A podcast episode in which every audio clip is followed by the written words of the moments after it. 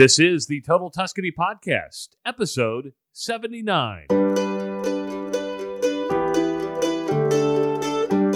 I was comparing and contrasting because what what I would say I walk away from this trip to Sicily with mostly was that the people there were just very friendly, very genuine, very happy to see Americans. Do you recognize that voice? That's the co host of this podcast, Pat Campagna. Pat recently returned from a family trip to Italy. I know this podcast is mainly about Tuscany, but Pat bypassed the region this time to visit Sicily and explore his Sicilian heritage. So instead of doing the interviewing, Pat gets interviewed by me, Travis Justice. We talk about traveling with COVID restrictions, and Pat compares Sicily to Tuscany and the subtle and not so subtle differences between the two. We're going to do things a little bit different today on the Total Tuscany podcast. Normally, Pat and myself will have an interview lined up. We'll we'll take you to Tuscany with somebody who operates a business there, owns something there, has a place to stay there. But we're going to do things different because COVID nineteen is it, it's messed us up, right? I mean, I think our last podcast was back in in February, and that's a long time for us. And uh, we got depressed. I think we were down. We or we felt bad for our friends that were in Italy. Uh, they couldn't do anything. Uh, and Pat and I kept talking about going back, going back, going back, and when would that be? You know, optimal. And, and he and we started talking, and Pat walks into my house one day and says, "Hey, I'm going to Sicily." So on this Total Tuscany podcast, we're actually going to talk about a different region, but for the first time ever, I am going to interview Pat Campagna, who's a regular co-host on this um, podcast, but now happens to be a guest. What do you think about being the guest? Odd. I know when I first told you, I said, "Hey, Yeah. I think this is a good way to get back in the saddle. I think this is a good way to to jumpstart the podcast." And you're like, "But would people be interested?" And Pat, I'm telling you, people are interested because people want to travel. People want to go back to Italy, and slowly and surely, you're seeing more people, but they're still a little little hesitant. I thought, okay, you you went to Tus or you went to Sicily, uh, but this is travel in general, and I think uh, you can take a lot of people through what that experience was like. Um, you know what happens when you get to Italy when it comes to you know tests and all that other stuff. So I, I'm going to put you in the hot seat, man. You are in the hot seat. hmm Yeah. well, it's good to be here. It's good to be back. But Yeah. I but I kept finding myself on this trip, Travis, uh, comparing everything to Tuscany, right? And that's fair. I think, you know, when I went up to Bologna in 2019, I think I was just, anytime you leave a region, I think you're always comparing it to Tuscany, right? I mean, it, because Tuscany's the jewel. It's the it's the crown jewel of, uh, of Italy. At least that's what we think. So Mhm. you're you're always going to compare it to your favorite places. Like when I w- I'm a Disneyland guy, and everybody's like, no, no, I'm a Disney World. I've been to both, and I'll compare both. You know, same but different. So, what was your comparisons like? What what would you find out? Well, I did it. I I did it everywhere we went, and I did it quietly. I didn't share that with a lot of people, but you know, Tuscany's so. Uh, it's not just the crown jewel, and it's not just what we know and what we're familiar with. It's uh, you can just you know, go around every corner. You go in every little small town, and it's it's more awesome than the than the next uh, than the last. I guess, and and so yeah, I'm comparing that every time I turn a corner in Sicily. I'm I'm saying, okay, what what am I going to find here? Everything was brand new, um, and I liked it a lot, but in a very different way. So let's back up and say because people are going, well, Pat, you, you could you got your first trip back to Europe since since the pandemic, and you choose Sicily. We need to explain to people why you picked Sicily, Yeah. Well, I've always I'm I'm interested. I'm from Sicily, My- and, and my- that's it's a- it's a family deal, It's a family deal, and and uh, my parents are up in age, and they had always wanted to go back to Sicily to find out a little bit about their heritage. Uh, they're second generation Americans, so the idea was hatched to take them back, and then that became uh, bigger and bigger chunk of my family. So I ended up traveling with 14 people, and because that's what we do, right? With with Tuscany, we plan trips and we take people, so they kind of look to me to to guide them through Sicily and someplace I'd never been before. That was how it started, and uh, yeah, we we uh, we had a great time, just a great time. So you went to Carlentini, and we're going to explain to everybody why Carlentini is so important. So, in case you didn't know, if you're a new listener to this podcast, we've talked about it several times. But we're based in Omaha, Nebraska. We're smack dab right in the middle of America. Now, you wouldn't think that Italy, in particular, Carlentini, Sicily, has any special connection to Omaha, Nebraska, but you would be wrong, correct, Pat? That's that is a definite wrong. Yeah. So basically, if I understand the history correctly, a couple guys, a couple of brothers from Carlentini, Sicily, came to Omaha, Nebraska, and ended up sizable portion of the town ended up moving to Omaha to work in various industries, including the railroad. So most of the Italians, I think two thirds of the Italians in Omaha, they say, are from one or two towns in Sicily. Which is incredible. In fact, uh, the city of Omaha and Carlentini, Italy, just became sister cities. So that that's going to grow, and that's just a little bit of, uh, of history for you. But uh, so you decided to book this trip. How worried were you about the whole pandemic and everything that's been going on? Oh, well, that you know, that almost killed the trip several times, uh, and it, and you know they made it incredibly difficult uh, to plan the trip. Italy did, or even America did, or I just the whole thing. Both, Okay. both. You know, there's there's all sorts of forms that must be filled out for the European Union. There's forms uh, to get you know have to be tested before you leave, certain number of hours before you leave, certain number of hours before you land, upon landing, before returning. Uh, so and that that was fluid. It kept changing, and when you're planning a trip for that many people, that that was difficult. But it turned out to be really not that bad. The uh, all those forms we did, you know, a lot of times those forms were not even requested at the airports. Uh, it was it was more about the hassle of going through it uh, and just persevering and getting getting there. Because once you land, it's you know game on. It's all it's all fun. So you flew from Omaha to Atlanta, Atlanta to Rome, Rome, correct? Rome. So when you, I, and this is what my big thing is. Okay, I, I have been to Europe before, but never under a, a pandemic. So when I get off the plane, what's the first thing to happen? I know you're going through customs. So what what do they do in customs? To do they check what They check- test, or do you do you test when you get there? You so we flew to Rome, and there was no testing in Rome, Okay, none at all. And it was just like every other trip to Europe, except people are wearing masks in the airport. Um, and then you, once you take your and you're sitting there and you're waiting for you're waiting for your next flight in a mask. So that was really the only distinction. And I would say that the airports were very nearly at capacity. Uh, I don't have any of the statistics, but they were very busy. Um, so y- you didn't have to test to get into the country. Not to test in in Rome where you land, but at your final destination, Oh, you have okay. to test. Uh, Or, and there weren't. They were shepherding people coming off of the plane toward the testing, but uh, and I don't know what would happen if you walked out of the airport without having been tested, but I think you could easily have done that. We did not. We went through the testing and we had a stamped. We waited for rapid results, and we walked out with a stamped piece of paper saying we were negative. And I think you could be asked to show that piece of paper at various places. Again, I was never asked to show that ever again, but you know, was, that was the requirement. So you land in Sicily. Uh, you get out of the airport uh, with negative test. Now take us through the sights, sounds, smells of Sicily and, and that comparison to Tuscany. Mhm. So we landed in uh, Catania, which is on the east coast. Okay. It's uh, it's a it's a port city.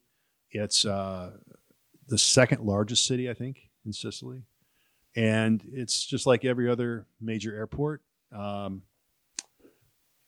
it was very tropical, lots of palm trees, um, humid, very humid. Which is completely different from Tuscany, Yeah, right? Well, when we've been to Tuscany, Yes. Every time I think we've been to Tuscany, it's been spring, fall, and Or, or winter, or yes. winter. Yes. So this was my first experience hitting hitting the heat, and this was at the tail end of summer, so it was still very humid. And, and what I mean by different is tropical. I- And I know you're by the, the sea uh, in, in Tuscany. I get that. But it's it, even when we were in Capri, uh, you know, four years ago, believe it or not, um, that was tropical. I, I think it just, when you said tropical, I'm like, I've never once thought of Tuscany as tropical. That's right, and this this had that definite feel.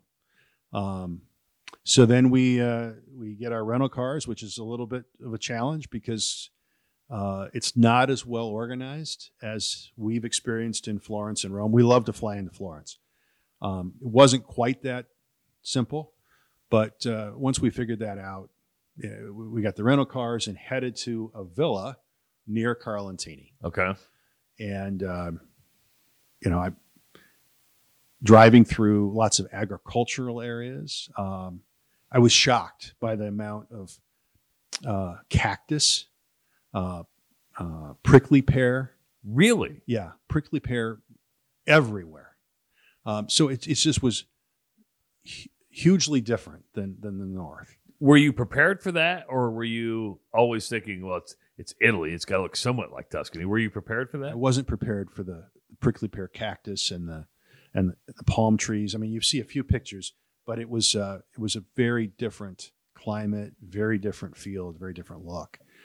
Get to the villa, and and from that point forward, I was I was comparing and contrasting because what what I would say I walk away from this trip to Sicily with mostly was that the people there were just very friendly, very genuine, very happy to see Americans and just about everybody in general. I mean, they were just very open people, and it, and you didn't feel that it was put on because we were from we were tourists. Very genuine experience. Uh,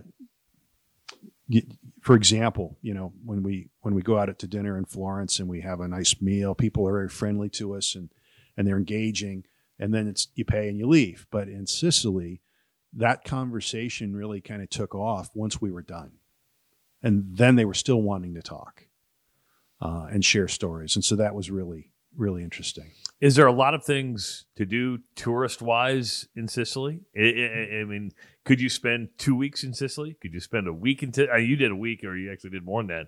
But is it built for that kind of time frame? i would say that uh, if you had two weeks you, you could see just about everything in sicily that you would that you would want to see there's there's quite a bit of ruins greek ruins uh, you know it's been it's at the center of the mediterranean it's it's it's a hodgepodge of different countries we went to uh, agrigento which is on the southwest coast uh, enormous greek beautifully maintained temple uh, that over 2,000 years old. We went to the middle of the country and saw some ancient Roman villas that are preserved, mosaic floors, similar to Pompeii. Um, and then we spent a lot of time on the coast in a, in a resort town called Taormina, which is just south of the just south of Messina, and that would be similar to you would recognize that it would it looks a lot like Sorrento Okay. Yeah. a lot like the Amalfi Coast. It's just you're looking at a different direction. When you're in Taormina and you look across the bay, you can see you can see mainland Sicily on a clear day. Oh, really? You can, and it and it's just a beautiful. Uh, that area uh, in the north of Sicily is beautiful. If you want a resort town, if you like the beach, um, beautiful area, beautiful uh, views. Uh, little, probably a little less expensive than mainland Italy. So you you say a good two weeks. Uh, so, but you're different than most. You like to you like to look at all that stuff, and like you you're the one that goes to the museum and like reads every plaque. It's like, come on, Pat, let's go. Um, That's me. you everybody knows that person, right? I mean, when you travel, you're like, there's always there's always the one who's always in a hurry. That would be me, who's like, you know, Clark Griswold going up to the Grand Canyon, going, okay, kids, let's go. You know, I mean, that's, That's I, I look at it, and that's why I don't go to like the the top of the Duomo in Florence. I'm like, I can, I don't need to go inside anymore. I just like to sit outside and look at it. You know, I don't need to explore the the inner depths of it. But, um. i- What's the food like there? What's what's the food like? What's the wine like? Is the limoncello everything they they say? What, what what's all this like? The food was amazing, but again, dramatically different. You know, one of the one of the things that struck us most when we went went to Tuscany the first time was that we learned that olive oil was more than just a condiment, right? It was just it's like uh, liquid gold, right? And it's everywhere. In Sicily, uh, it's not on the tables. It's just a, a different style of cooking, much more seafood based. Um, lots of uh, olives, lots of uh, grilled meats, um, but not as much beef. Uh, great pizza, fantastic pizza, but a very different style. different style of pizza though, or is it still thin crust? Because you know you go to Rome, it's I mean there's different pizza styles throughout. So I didn't know is it still the thin crust or what kind is it? Yeah, it's still the it's still a thin crust, but they use a lot of ricotta cheese.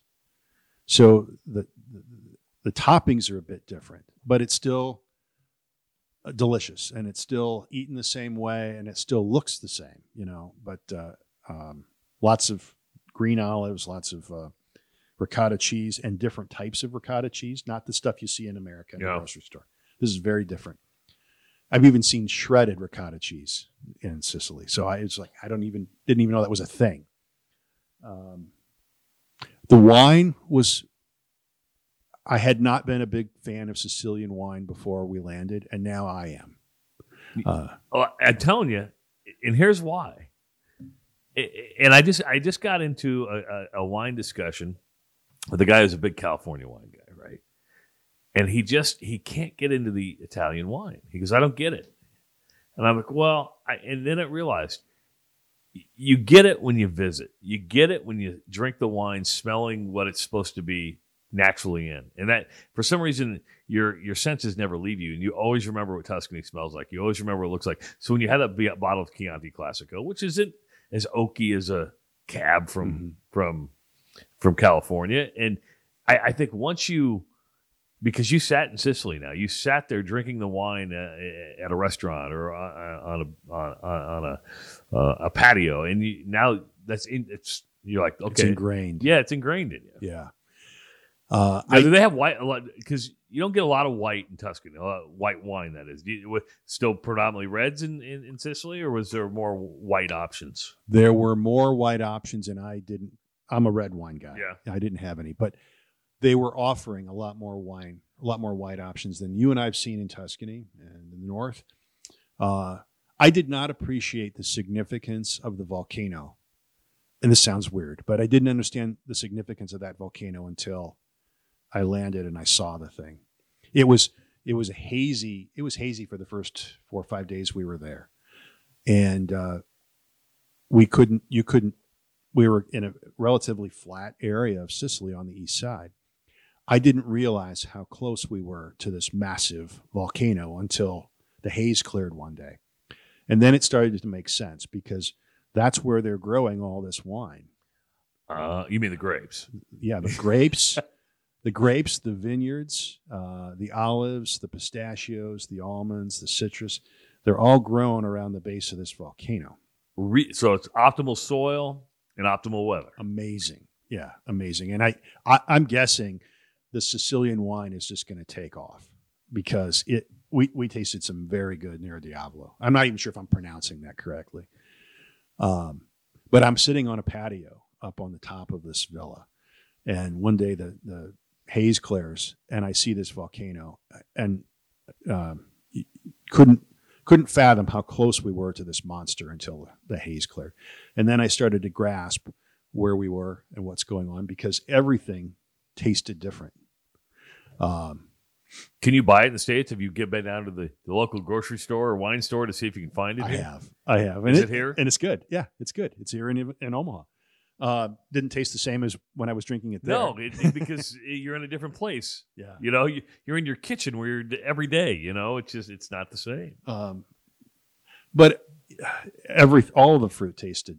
You know, you, we when we've been in Tuscany, just everything tastes different. We we think it tastes better, right? How'd the olive oil compare to tu- to, tu- same, different? Same. Really, very It's similar, good? very similar, very good.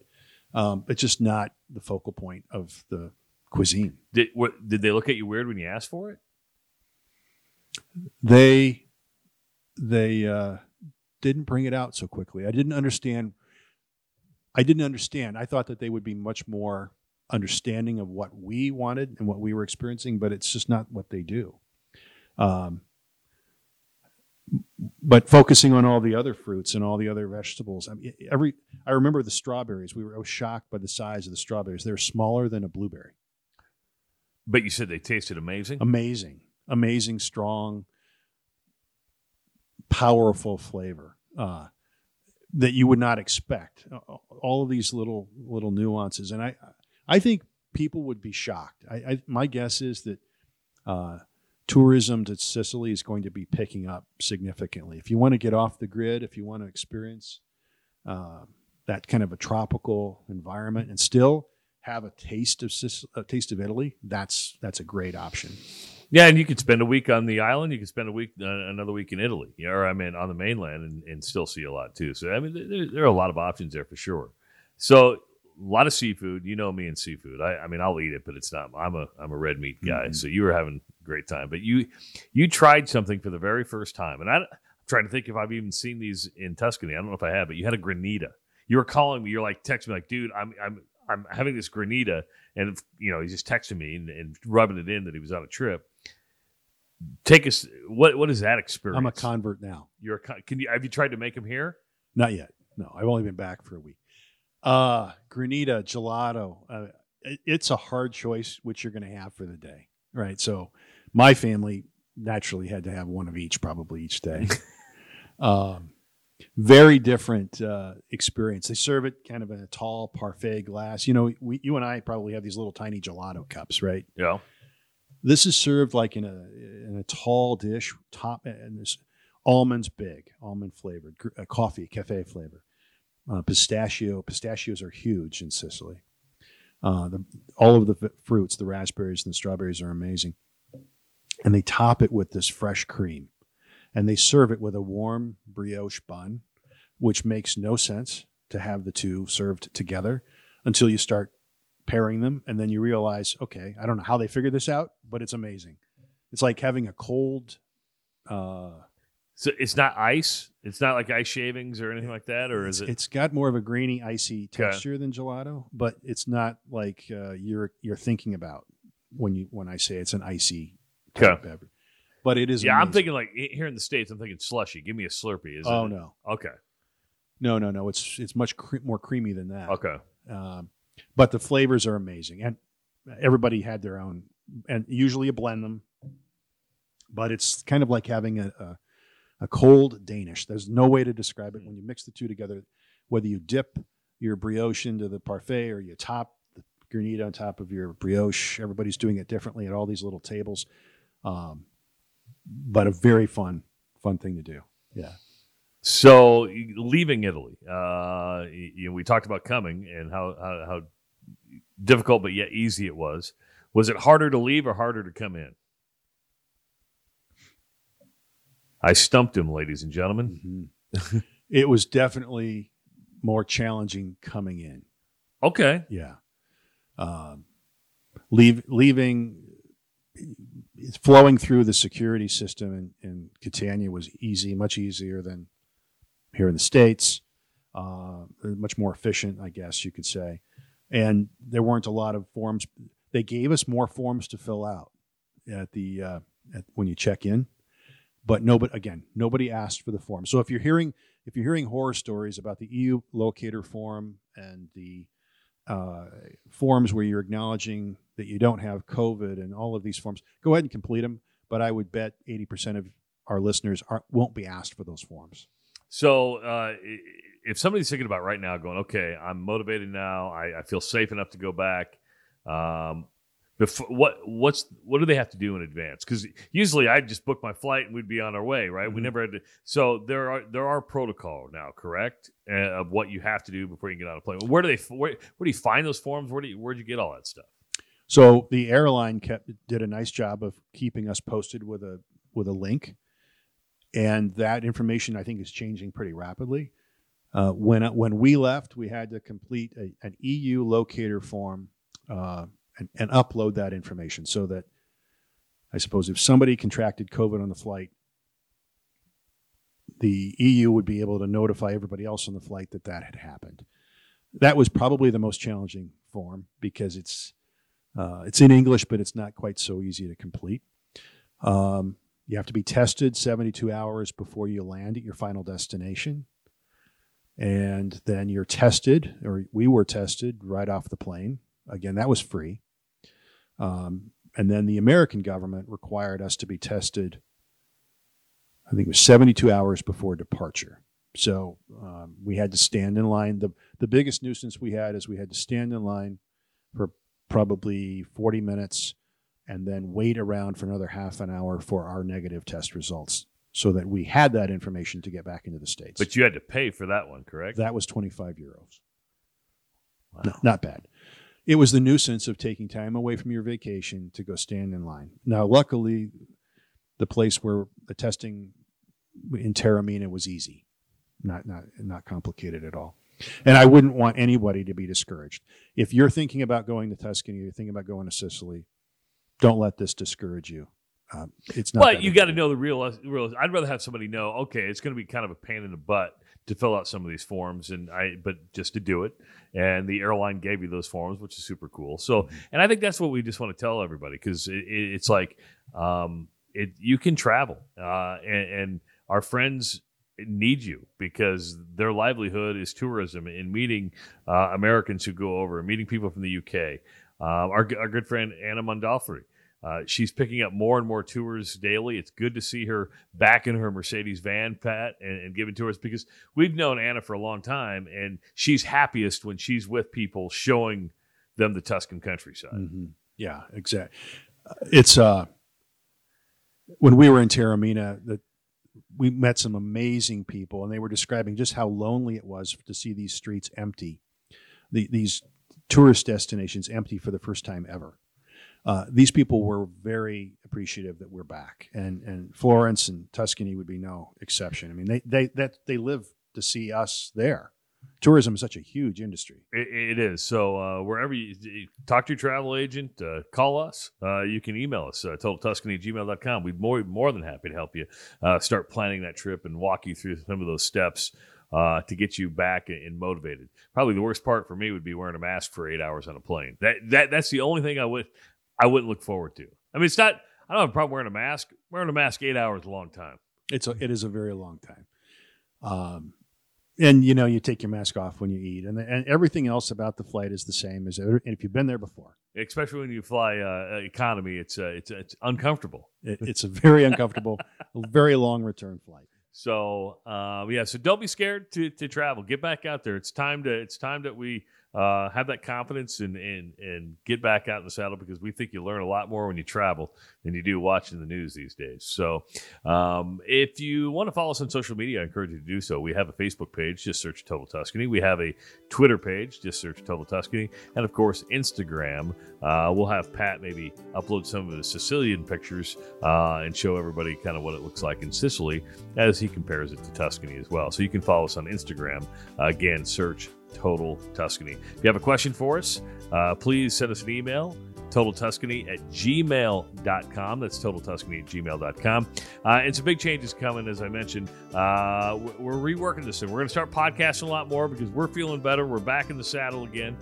And uh, look for a new website coming soon, too. We're, we're, we're under construction, have been for some time. Uh, but yeah, go ahead and uh, uh, just know that uh, a new website and some new service and services and offerings are coming your way at TotalTuscany.com. For Mr. Pat Campagna, I'm Travis Justice. We will talk to you next time on the Total Tuscany Podcast.